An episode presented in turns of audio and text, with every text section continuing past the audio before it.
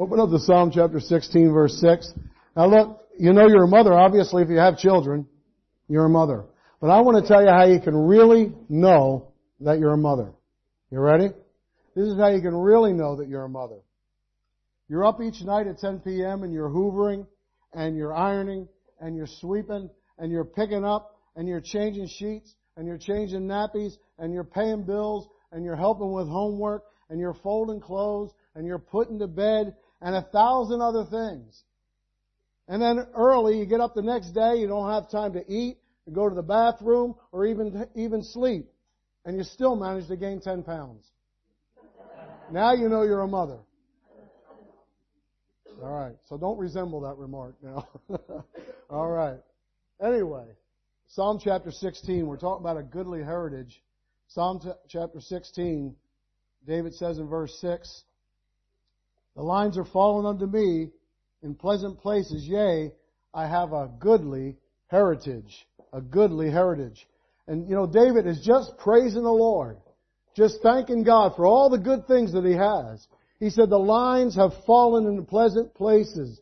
That means the fields and what he was given by his parents is good. It was good for him and, and he's thanking God for that. But he also is thanking God for the, the heritage that he received from his mother and, and his father also. But you know, we've received so many good things from God. So David's just praising the Lord. I have a goodly heritage. We have a lot of things that have been passed on to us through our mother and father, especially our mother today who we're lifting up.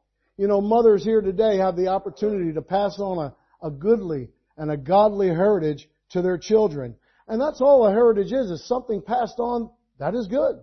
A goodly heritage something passed on that is good. And mothers have such an influence in the home and in the family. I'm hoping to get that across to you today. What an influence mothers have in the home. The passing on of a, of a good heritage is, is what is needed so desperately today. Wouldn't it be wonderful for mothers to pass on good things to their children and change the whole direction of a nation, even like Ireland? How desperate we need good mothers to pass on good things to their children. And understand that those here today, whom the Lord blesses to be mothers, you should take that responsibility seriously. God puts a great responsibility on the mother in the home and raising those children. And you're the ones that are being talked to today and preached at in a sense. And, but we want to encourage you, encourage you to be a good, godly mother and pass that heritage on to your children. Now look, Take note. A godly mother's influence is crucial in the lives of her children. She's passing on something to her children.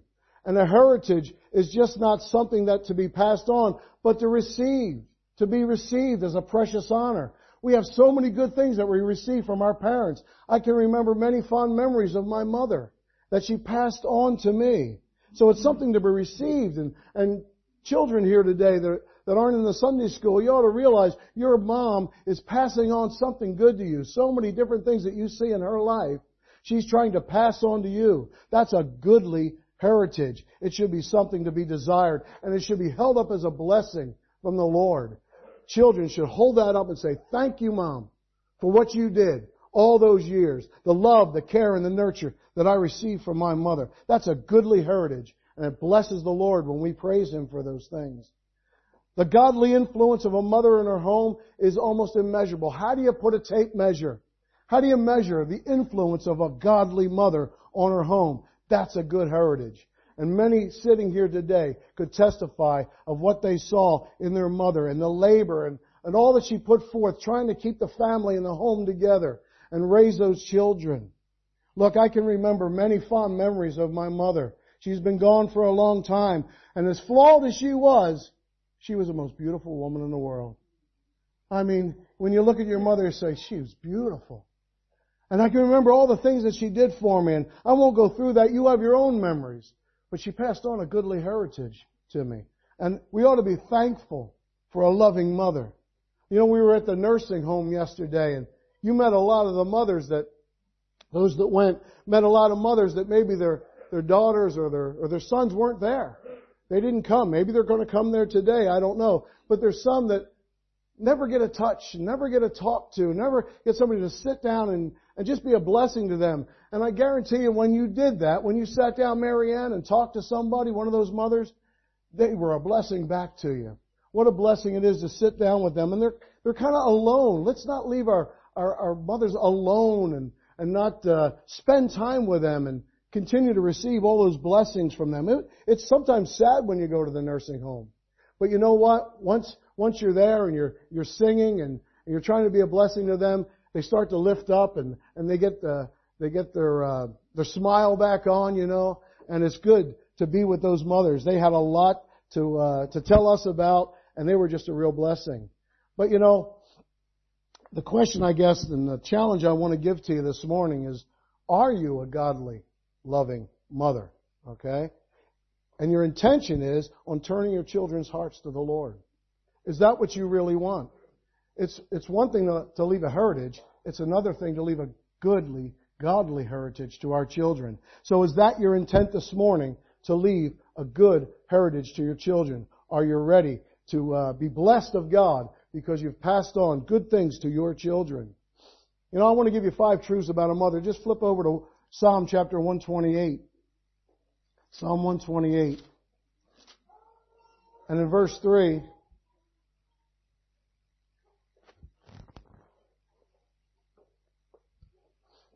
Psalm 128 and verse 3. This is in particular, it's talking about a wife, but a wife this wife is a mother also.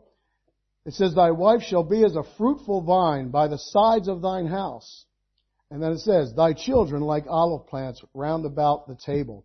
There's that home with mom there and all the children round about the table. And can I just say, women, mothers are fruitful vines. They can be fruitful vines full of love and care and nurturing in the home. That's what they were created for. God created you perfectly suited for the role that you have in the home. Both physically, spiritually, and emotionally. The news flash is that men are not mothers. And women are not fathers. You know, we shouldn't have to say that, but sometimes the world gets things all messed up and flipped on their head. I'm not a good mother. I couldn't be a good mother. And women can't be good fathers. We've each been created with a different kind of nature. And God has created women specifically to be a mother. You know, when a child falls down outside, a little Johnny falls down and he's all skinned up and all, the, the father's like, ah, you're okay, don't worry about it. Come on, get on your way, you'll, you'll be alright. You know? There's no care and nurturing there. But when mom comes out, you know, she's wiping him down and kissing his boo-boos and, and, you know, putting a plaster on him. Dad says, you know, put that eye back in. Come on. Get moving. Get, we're different. I can't be a mother. I'm a father. But you mothers, you've been created specifically for that reason. And ladies, don't buy into that worldly feminist message out there. It says you have to be stern and harsh and, and uh, overly rough, you know. Even a man shouldn't be that way. Now they have women in combat over in the States and some of these other places, some of these other countries. Women in combat. Look, there's no doubt some women can fight. Amen? You know any? I'm talking to the fellows now. You know what? But you know what? I don't want my wife sitting there with an AK-47 or an M16 shooting people. That's not her role. Although they're strong. But, uh, you know, women in combat. Hey, Deborah was a judge of Israel. They couldn't find a good man, so they found a good woman. And Deborah was a judge over Israel. I'm not, it's not demeaning to be a woman. And be nurturing and caring and soft and that's the way a woman should be. You'll miss out on the best part of being a woman and a mother. Look, God knew what He was doing when He created Eve. He didn't make a mistake. She had a different nature than Adam. Adam's over here naming animals. And Eve's over here raising children. You know? So he, we, God knew what He was doing. God created you with a different nature than a man. Alright? And you do have a nurturing, caring, encouraging, gentleness. And that's the nature that's inside of you. And in a day of all this negative press about a, a mom's God-given role, remember there's absolutely nothing that compares with the influence of a mother in the home. Nothing. You're there with the children. What is more important for a nation than godly motherhood? Passing on righteousness. Proverbs 14:34 says, "Righteousness exalteth a nation, but sin is a reproach to any people." Mothers, don't drop the ball. You have a responsibility to pass on a goodly heritage to your children. We marched in the parade there. That was a week ago. And all those mothers there, and there's a lot of women there. There was a lot of women there pushing to stop uh, the repeal of the Eighth Amendment. And I thought about that just a few days ago. I thought, mothers for abortion. Could there be mothers for abortion? It's almost, how do you say that in the same sentence? Mothers for abortion? Righteousness exalteth a nation. But sin is a reproach to any people. It just doesn't make any sense. Look, God created you perfectly suited for the role that you play in the home. Number two, she is like the Holy Spirit in the home. The woman sets the mood. The woman sets the tone and the attitude of the home. She has great influence over the attitude and the temperament in the home. She's like the Spirit of God in our lives. He's not, He doesn't barge in on our life. The Holy Spirit is there speaking to us, setting the tone, trying to tell us, walk with God. Obey the Bible. And the mother's in the home being an influence and setting the temperament in the home. But remember this. You all know this. Remember, if mama ain't happy, ain't nobody happy. You see, you can set the tone. That didn't come out of nowhere. That phrase was picked up because mama is the one that sets the tone and the mood and the attitude and the temperament in the home.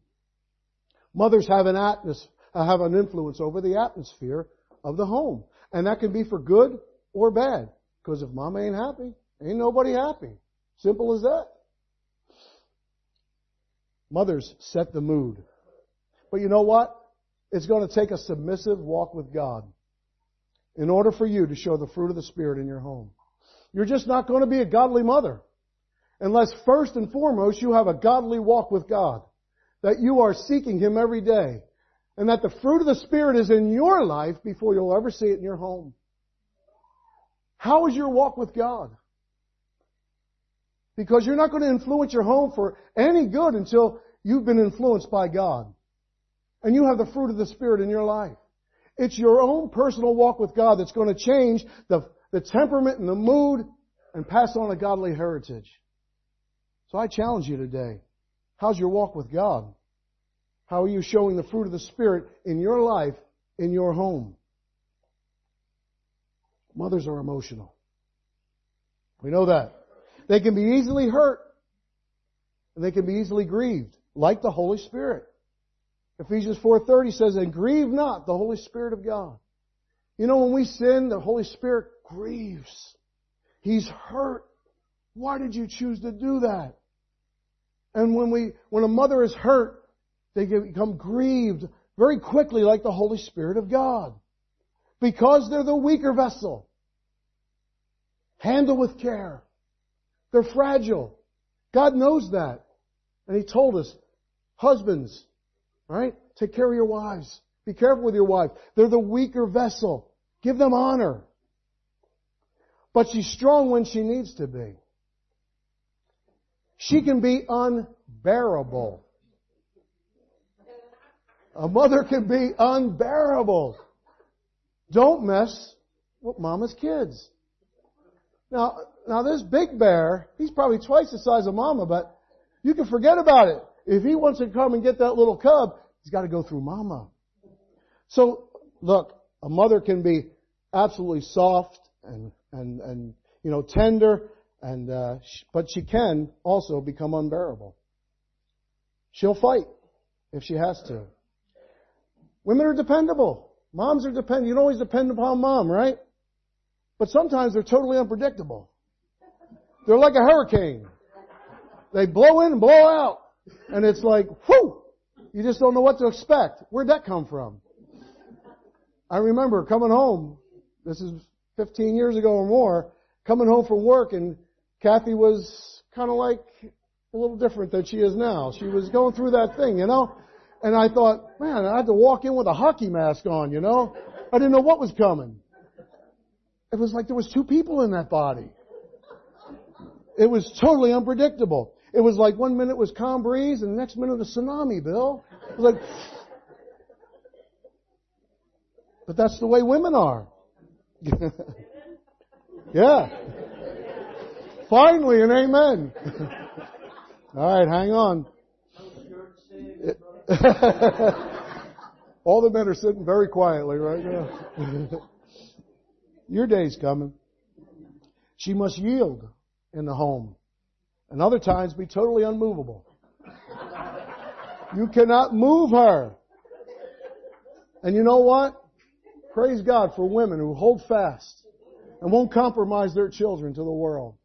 Praise God.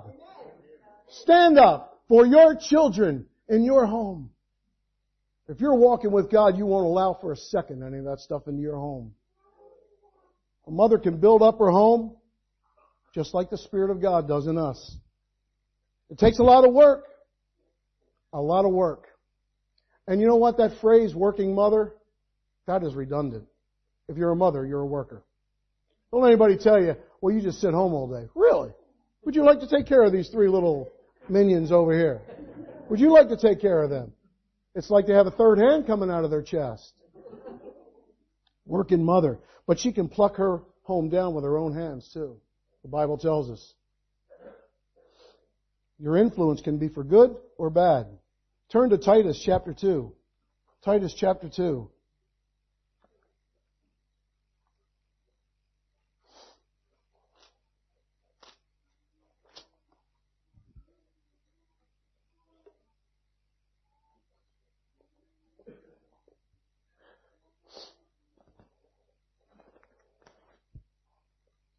In Titus chapter 2 and verse 3 it says, The age of women likewise, that they be in behavior as becometh holiness.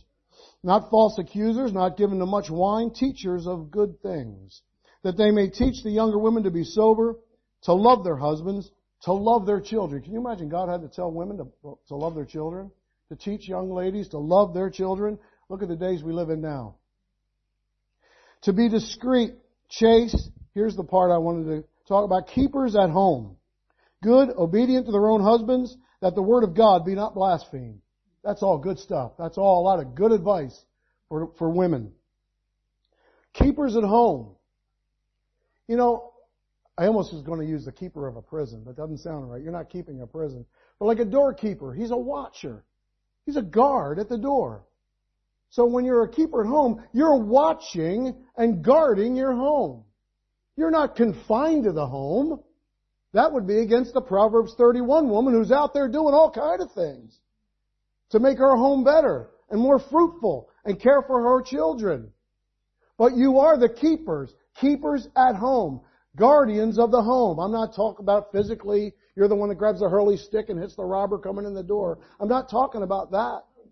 I'm talking about you're watching over your children. How's, how's things going in the home? Because you're with them. You know the temperament of your home. You know what's going on. You're the keepers at home. You guard and watch the home. You're not confined to the home. Motherhood should not be seen as some unpleasant task. What you're doing is absolutely vital for the next generation.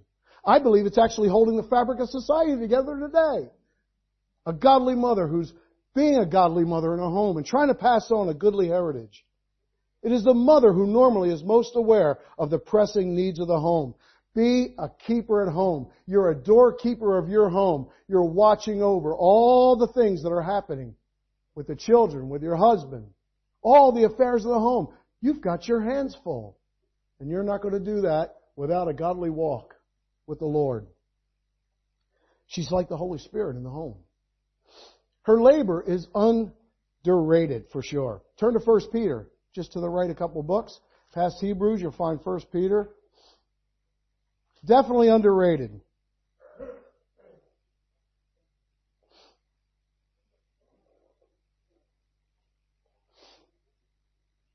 Her labor is underrated. Now this is talking about the woman winning her husband over without ever beating him over the head with the Bible, just by her conversation, the way she lives her life before God can pull her husband over to a to be a godly husband. But in verse uh, three, In verse 3 it says, whose adorning, that means how she adorns herself, whose adorning, let it not be that outward adorning of plaiting of, plaiting of the hair and of wearing of gold or of putting on of apparel, but let it be the hidden man of the heart, in that which is not corruptible, even the ornament of a meek and quiet spirit, which is in the sight of God of great price. God is looking on the heart. Your labor is underrated. You are influencing and preparing an entire generation of children. And verse 3 says if she can, if she can influence her husband to come over and be a godly husband or even get saved just by her demeanor and her conversation, the way she lives her life, she can certainly influence her children. She can certainly influence her daughters to pay more attention to their spirit than to the makeup that they put on. To look at their daughters and tell them what, what honors God is on the inside. They're not going to see that unless you're honoring God by keeping your spirit pure and gentle and uh, before the Lord. See, that's the focus. A mother's focus should be first on what pleases God. What does pleasing, what is pleasing to Him? That's what I want to influence my children with. The inner man is what makes a woman most beautiful. Because it comes from the inside out. Not something you gotta put plaster on to make it look nicer. It comes from in here. And it makes the countenance of a woman beautiful as opposed to the outer. Now look, the outer man, the one is gone in a moment and the other is eternal. The one lasts forever. That's your inner man, your soul. That's what you should be most concerned about. The outer flesh, it's corrupting. It's nothing to matter with a woman making herself look nice. It's not what I'm talking about at all. I'm talking about when we're more concerned about the outside than the inside. The woman becomes more beautiful as she works on this part. Because that is to God of great price. And the more beautiful this becomes, the more beautiful the woman is. That will impress a husband. A godly woman's countenance comes from inner beauty. And your daughters are going to have to be taught to see that. They're going to have to be taught how to love God, how to love their husbands, how to dress, how to speak, to have manners. They're going to learn that from you. It's the aged women that teach the younger women. Be a godly woman and pass on a goodly heritage. And by the way, the Bible will be important to your children as it is to you. Wouldn't it be nice if they caught you reading your Bible? Wouldn't it be nice when they catch you praying? They say, that's my mom. That's what she does. That's a heritage that you're passing on. And by the way, when you drop the kids off at grandmom's, or grandma has to come over and watch the children, she shouldn't have to put a saddle on them kids and break them like a horse you know, run around like a crazy woman, pulling her hair out, trying to keep the kids under control. You see? Because frankly, grandmoms are supposed to have fun with them and, and give them a bunch of sweets and let you deal with it when you come home. We get to, we get to go home. But it's, it's sad to see, you know, the kids are just running wild. No. Teach the children spiritual things, how to behave, proper respect. It's lost today to stand up when a woman enters a room or to open the door for them. You know, you open the door for a woman that's coming through and, and ten teenagers walk through without even saying a word. We've lost it. Women, you have the influence in your home. How about this? Her faith is powerful and life changing. Look at 2 Timothy. 2 Timothy. Chapter 1. Your faith your personal faith in God is life changing in your home. It's powerful. 2 Timothy chapter 1 and verse 3. Paul, I thank God whom I serve for my forefathers with pure conscience and without ceasing. I have remembrance of thee in my prayers night and day, talking about Timothy. Greatly desiring to see thee, being mindful of thy tears, that I may be filled with joy. Why, Paul? When I call to remembrance the unfeigned faith that is in thee, which dwelt first in thy grandmother Lois and thy mother Eunice. And I am persuaded that in thee also. Timothy, that faith that you have, I saw that first in your grandmother and your mother. You received that as a goodly heritage from your mother and your grandmother. Look at chapter 3 and verse 14. Chapter 3 and verse 14. But continue thou in the things which thou hast learned and hast been assured of, knowing of whom thou hast learned them. Remember what you learned at the knee of your mother. Remember what you learned from that book that she taught you. And that from a child thou hast known the Holy Scriptures. From a child thou hast known the Holy Scriptures, which are able to make thee wise unto salvation through faith which is in Christ Jesus. All Scripture is given by inspiration of God and profitable for doctrine, for reproof, for correction, for instruction in righteousness, that the man of God may be perfect, truly furnished unto all good works, that the man of God started at the knee of his mother. And that faith was passed on to young Timothy to the point he got saved. How powerful is that? Paul is blown away by the influence of a mother and a grandmother. The faith that, that the influence that they had on Timothy. And Paul exhorts Timothy to keep going on in the things that you learned at the knees of your mother and your grandmother. You were saved, you learned right from wrong, and now you're a man of God. That didn't come from his father, came through his mother. You know, Timothy's mother created, as faith created an environment for him to become a Christian. And so can you. You ought to be thinking all the time, I want my children saved. I want my children saved. And I'm going to make sure that the environment's there that they get saved. You say that? I have them in Sunday school. For one hour in Sunday school? If you're depending on the one hour Sunday school, you can forget it. Because you have them the other 167 hours of the week. We have them for one hour. It's just a tool in your hand to help. We're just here to help you raise your children. For the hour that you can sit here, they're in there learning about Jesus. But it's certainly not going to be the end all. You are the end all. Number five, her prayer life can be astronomical in its, in its reach and its power. You know, sometimes mothers feel frustrated because they're limited in what they can do for their children. But you can always pray. Wow, I don't think anything gets the ear of God like a mother on her knees praying for her children. I don't know if you live in a two-story home, but if you did, they're upstairs. You can hear them. Or maybe they don't hear them, thank God. They're in bed finally and asleep. And here you are down below in your sitting room. Why not just pray? God, take care of those kids. Help me to raise them up to be godly children. Help them someday to, be saved, Lord. Pray it right out through the ceiling right into the ears of God. Lift your children up before God. That prayer reaches right to a throne of grace. Prayer changes things and it brings God into our home. Mothers, your prayer life. Turn to Matthew chapter 6. Turn to Matthew chapter 6.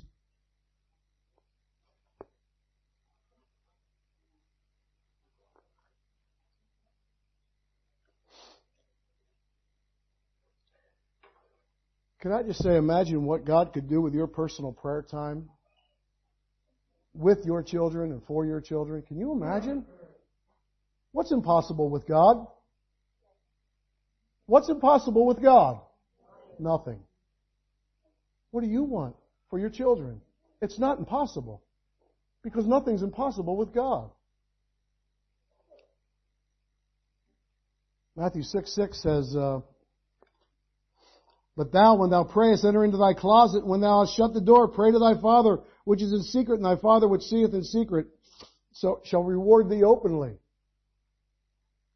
Now, some of you just got done watching War Room, didn't you? A good movie, wasn't it? It was entertaining, but there was a theme there. That this woman went into a closet, and she she did she did some battle with the devil. and the flesh and the world around her. And that's where her war room was. And we thought it was a wonderful movie, but did you take anything away from it? Are you in your war room? Not out praying in front of people and putting a show on, but when thou prayest, go into thy closet. I mean, do you have a personal prayer time? Are you in your war room for your own children? There's not a mother in here that wouldn't say, I love my children. You'd give your life for your children. Could you give them some time in prayer? Just you and God? Charles Haddon Spurgeon, the great preacher, says, I cannot tell you how much I owe to the solemn word of my good mother. He said, solemn word. It's affectionate, but it's serious. As Eric tells us, it's vital. It's our vital breath. And you can pray for your children anytime. I remember my, my mother's prayers, and they have always followed me. They have clung to me all my life. Abraham Lincoln. Great men have great mothers. they probably prayed for them. Take your children aside and pray with them and pray for them.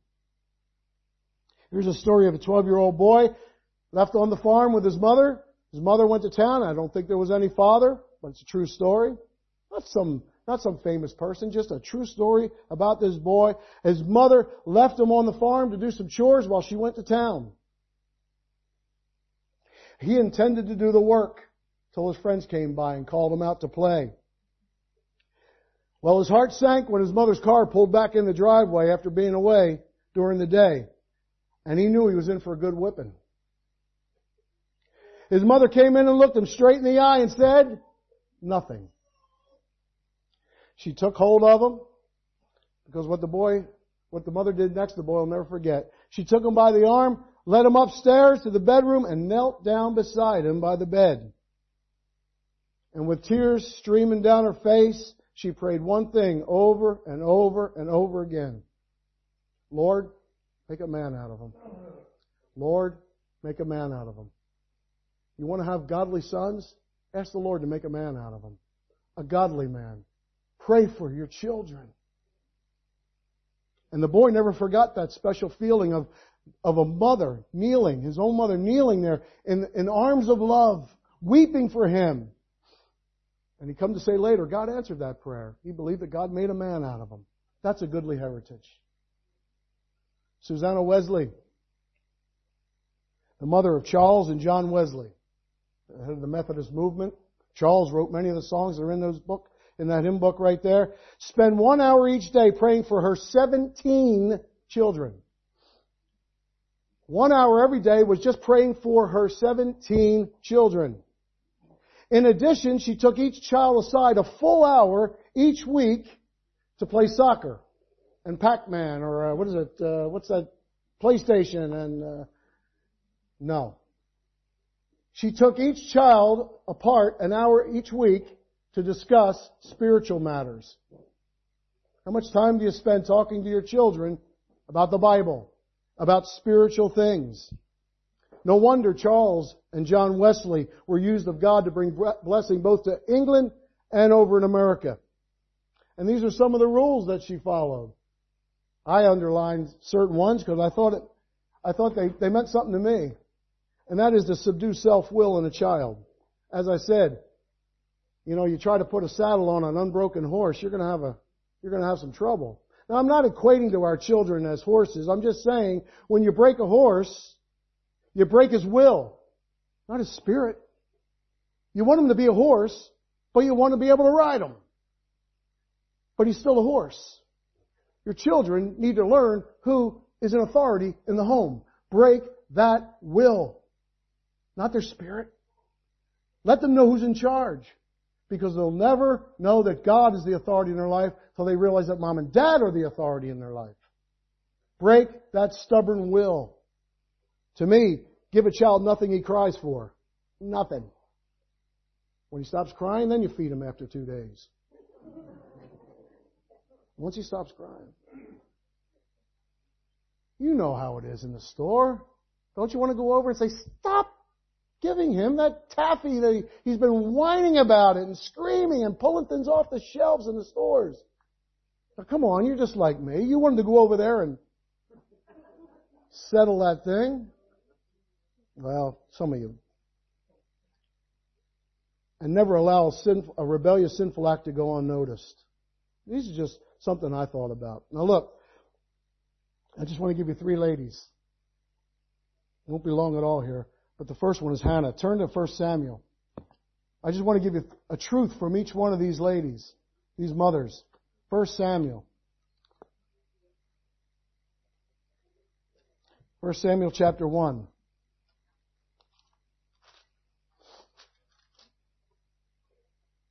I've been practicing the name of this town for a week, and I still can't say it right. Anyway, so when I stumble over it, have some grace. 1 Samuel chapter 1, verse 1. Now there was a certain man of Ramathaim Zophim. Is that close? That's as close as I could get.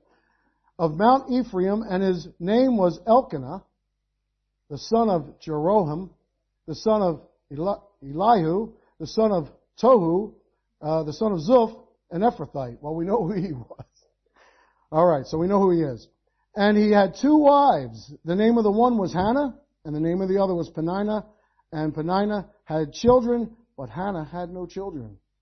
And this man went up out of the city yearly to worship and to sacrifice unto the Lord of hosts in Shiloh, and the two sons of Eli, Hophni and Phinehas, the priests of the Lord were there.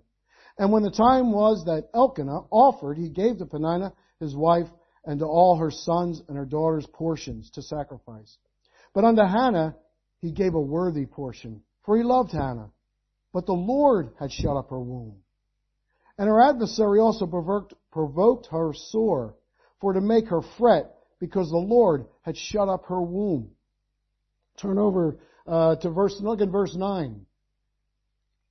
Verse 9, so Hannah rose up after they had eaten in Shiloh. That's where the tabernacle was now, where you went to offer, make your offerings.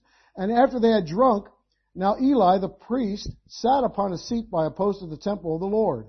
And she was in bitterness of soul, and prayed unto the Lord, and wept sore. And she vowed a vow, and said, O Lord of hosts, if thou wilt indeed look on the affliction of thine handmaid, and remember me, and not forget and not forget thine handmaid, but will give unto thine handmaid a man child, then I will give him unto the Lord all the days of his life, and there shall no razor come upon his head. Verse 19. Verse 19. And they rose up in the morning early and worshipped before the Lord and returned and came to their house to Ramah. And Elkanah knew Hannah his wife, and the Lord remembered her. Wherefore it came to pass when the time was come about after Hannah had conceived that she bare a son and called his name Samuel, saying, Because I have asked him of the Lord. Verse 27. She's now weaned the child. For this child I prayed, and the Lord hath given me my petition, which I asked of him. Therefore also have I lent him to the Lord as long as he liveth. He shall be lent to the Lord. And he worshipped the Lord there. You know, Hannah was a godly mother. She kept, and she kept her promise to God. Hannah is one of the most inspiring mothers in the Bible. Although less well known. Years of patience and prayer, she remained unable to have a child. And Hannah, in bitterness of soul, can you imagine what she felt down in her soul being mocked by Peninnah and maybe other women? Feeling that down in her soul and bitterness of soul, she wept sore. Kind of reminds me of Jesus in the garden. In such anguish of heart she was. I want a child, Lord. And she said, if you give me a child, I'll give him back to you. Now that's a vow. And when you make a vow to God, you need to keep it. You know, and God answered her prayer and gave her a child. Let me just say this. If God wants a couple to have children, they will have children. Because nothing's impossible with God. I would say, keep praying. Lord, thy will be done. Lord, may your will be done. Take all the pressure off yourself, put it on God. Say, if God wants me to have a child, I'll have one. Your will be done, Lord. And his name was Samuel. Look at verse 20. Wherefore it came to pass when the time was come after Hannah conceived that she bare a son and called his name Samuel. It means asked of God. She named him after the fact that she just asked God. And finally she gets the child and all she wanted. And what does she do? She kept her vow to God. You know, that's where Hannah's character finally shone in gratitude to God. She dedicated her newborn son to the service of God. And her son would one day become one of Israel's greatest prophets, Samuel. Now the truth is, dedicate your children to God. Give them over to the service of God. Dedicate it, dedicate them to God, and mean it. Mean it with all your heart. I mean, if you don't, you don't. But if you're going to dedicate them, mean it. And give them to the Lord. Samuel received a goodly heritage from a godly mother. And I'm sure he esteemed Hannah, his mother, very highly. The second one, you may know Mary. John chapter 19. John chapter 19. John chapter 19.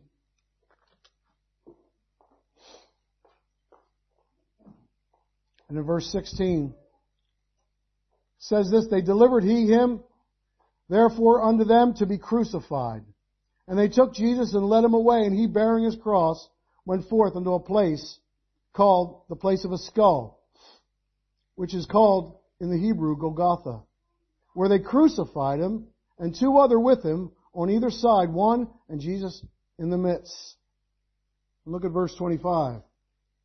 Now there stood by the cross of Jesus his mother and his mother's sister Mary, Mary, the wife of Cleophas, and Mary Magdalene.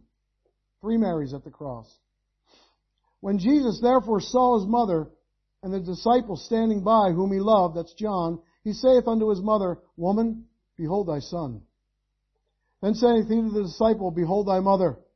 And from that hour that disciple took her unto his own home. After this, Jesus, knowing that all things were now accomplished, that the scripture might be fulfilled, saith, I thirst. And there was set a vessel full of vinegar, and they filled a sponge with vinegar, and put it upon hyssop, and put it to his mouth. When Jesus therefore had received the vinegar, he said, It is finished. And he bowed his head, and he gave up the ghost. Mary at the foot of the cross. Mary, a, a woman, a mother who showed submission to God. And let me just say, ladies, would you just give yourselves fully to the Lord? Would you give yourself in full submission to God? And whatever He wants to do in your life, let Him do it. Don't fight against God. I mean, young Mary here, uh, there's probably no more famous uh, mother than Mary, because at a young age she learned from an angel that she was going to birth the Messiah, the long-awaited Messiah. Imagine the joy she must have experienced along with a thousand other different emotions. But she put herself in submission to God. Her role as a mother of Jesus brought her grief and sorrow, as well as joy. Imagine what it must have been like for her at the cross. Imagine what it must have been like to look up. That was her son. Mary was the mother of Jesus. She wasn't the mother of God. God is eternal. But God robed himself in flesh and Mary birthed Jesus. And there she's looking at her son. And she knew all this. Didn't she hide all those things in her heart for all those years? She knew who this young boy was of 12, talking to the doctors of the law. She knew what was coming. And when he left the home at 30 years old and began his ministry, finally, here she is at a cross looking at her beaten, bloody son. What grief. What sorrow. Can only imagine. But imagine the joy at the resurrection. My son's alive. He is alive today. Imagine the joy. But grief and joy are such opposites. And every mother is going to have them both. You're going to have grief, but you're also going to have joy. She passed on her faith. Mary did have at least six other children. But she passed on her faith and her trust in God also to her son, who was her Savior. And Jesus honored his mother at the cross when he provided for her safekeeping. What an influence she had. What a heritage to her other children. So what's the truth? A child can bring both grief and joy. Well, we know that, well then prepare for it. Prepare for it. How do I prepare for it then? Walk with God. Get as close to Him as possible. So when the grief comes, you know where to go. To go to the Lord for some help. Because grief is going to come. But there's going to come joy too. And finally, Jochebed. Turn to Exodus chapter 2. You're probably wondering who Jochebed is. It's the mother of Moses. Jochebed, uh, Jochebed was the mother of Moses. Look at Exodus chapter 2. You know that uh, the Hebrews were starting to increase in number and strength, and Pharaoh said, That's it. Any Hebrew male children are born, kill them. Talk about abortion, partial birth abortion. These are children that are birthed, kill them. Pharaoh said, Get rid of them. They're getting too strong, too big. Well, Exodus chapter 2 and verse 1, and there went a man of the house of Levi and took to, took to wife a daughter of Levi, and the woman conceived and bare a son. This is during this time period in Egypt. And when she saw him, that he was a goodly child, she hid him three months. You know the story. She built a little ark and sailed away, uh, little, little Moses there. And, uh, Moses' sister Miriam watched the ark float down the Nile. She kept an eye on it. And, uh, you know, Moses also had an older brother named Aaron. Anyway, let's go down to verse 7. It says, Then said his sister to Pharaoh's daughter, Shall I go and call to thee a nurse of the Hebrew women, that she may nurse the child for thee? And Pharaoh's daughter said to her, Go. And the maid went and called the child's mother. And Pharaoh's daughter said unto her, Take this child away and nurse it for me, and I will give thee thy wages. And the woman took the child and nursed it. And the child grew, and she brought him into Pharaoh's daughter, and he became her son. And she called his name Moses. And she said, Because I drew him out of the water. So here is this mother, Jochebed, and uh, what a trusting mother she was. What a trusting mother. Look, she trusted God. She trusted that little Moses in that little ark floating down the Nile River. That takes faith. You have to ask yourself, do you really trust God? You know, we say we have faith, but do, we walk by faith? Do we really walk by faith and trust God? Jochebed, Jochebed had faith in God and entrusted her little baby into that ark on the Nile, and she was not going to give that baby over to the world. She was not going to give that baby over to Pharaoh and let Pharaoh kill it. And mothers, you ought to be the same way. You ought to cry out, my children are not going to be gotten by the world. I'm not giving my children over to the world. I'm going to leave them a goodly, godly heritage. The world's not getting my kids. Trust them to God by your faith. Because look, Jochebed's faith was rewarded because she weaned that little baby, Moses, and taught him. I don't know, it must have been a good few years. He must have been two, three, four years old by the time he went back to Pharaoh's daughter. All that time are the most formative years of a child's life. That's when a child's character is formed. Those nasty twos and all that and terrible threes, that's when his whole spirit and his, his attitude is being formed. It's when he's testing his limits. You say, that little baby? Yeah. That little baby has a sin nature. And that's when he has to be taught that mommy's in charge and daddy's in charge. That's when their character is formed at those young ages. When Moses was given back to Pharaoh's daughter, he was already formed in his character. And he never forgot about it. You see here, Hebrews 11:23. By faith, Moses, when he was born, was hid three months of his parents because he had a mother who believed in God, trusted God. Let me just say that time nurturing and teaching little Moses was the foundation for his life. What's the truth? It's right there in the Bible. Train up a child in the way he should go, and when he is old, he will not depart from it. And Moses didn't. Through all those years in Pharaoh's house, Moses never forgot what he had learned from mommy.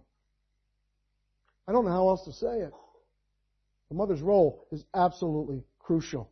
Look, I could tell you about Elizabeth and Ruth, the grandmother of David, and I could tell you about the woman of Zarephath.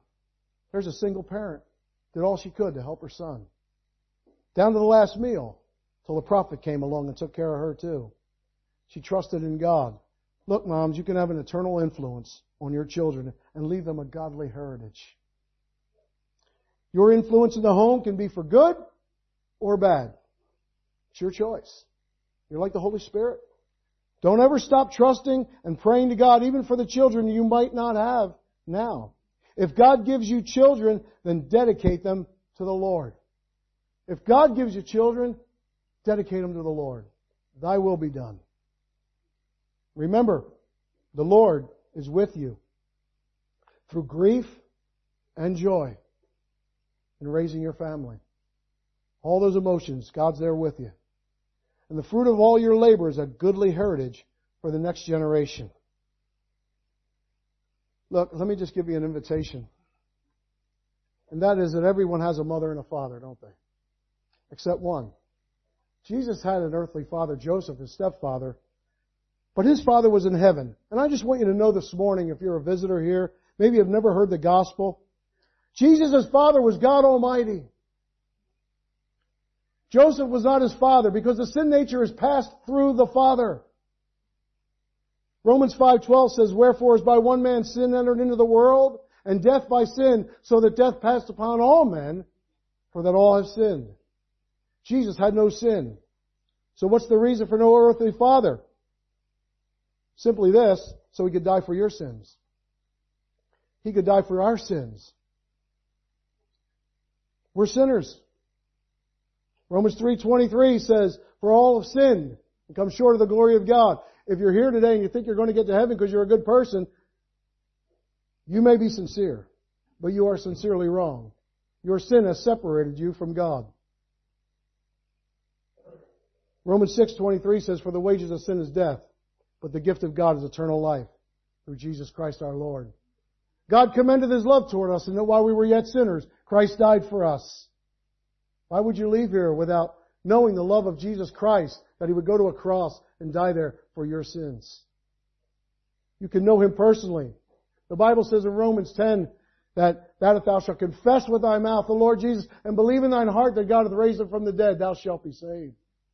For with the heart man believeth unto righteousness, and with the mouth confession is made unto salvation. Whosoever shall call upon the name of the Lord shall be saved. No doubt about it. Why leave here without trusting Christ as your Savior? Today's the day to be saved. Today is the day of salvation.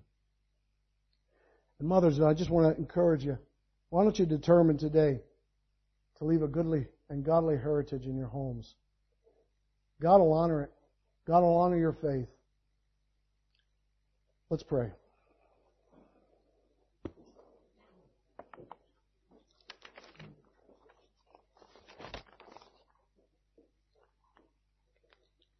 I'd be remiss if I just didn't ask if there was someone here. Please, everyone with their heads bowed and their eyes closed. No looking around. It would be better if you just be in prayer. Why don't you talk to God about being a godly mom and a godly father? I just want to ask you, are you sure you're going to heaven? Are you absolutely sure? Because you're going to die. It's coming. And it's going to come unexpectedly. But today is the day of salvation. Why would you wait?